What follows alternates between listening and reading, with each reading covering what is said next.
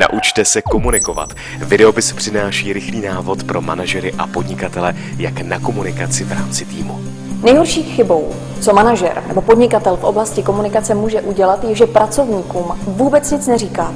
Aby atmosféra v týmu nebyla na bodu mrazu, je důležité se naučit mluvit a komunikovat, a to i proaktivně. Záměrná lež vůči zaměstnancům, například, že firma na tom není až tak špatně, je taky chyba která se navíc může obrátit proti firmě samotné. Co do firmní kultury rozhodně nepatří, jsou vulgární slova. Když je manažer sebe víc vytočený chybou zaměstnance, musí vždy jednat asertivně. A zaměstnancům bychom také měli umět naslouchat.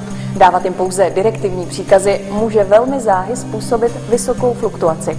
A říkat zaměstnancům, že na ně nemáme čas, se stejně nevyplácí, jako se falešně zajímat o to, jak se vlastně mají. I to zaměstnanci vnímají hodně negativně.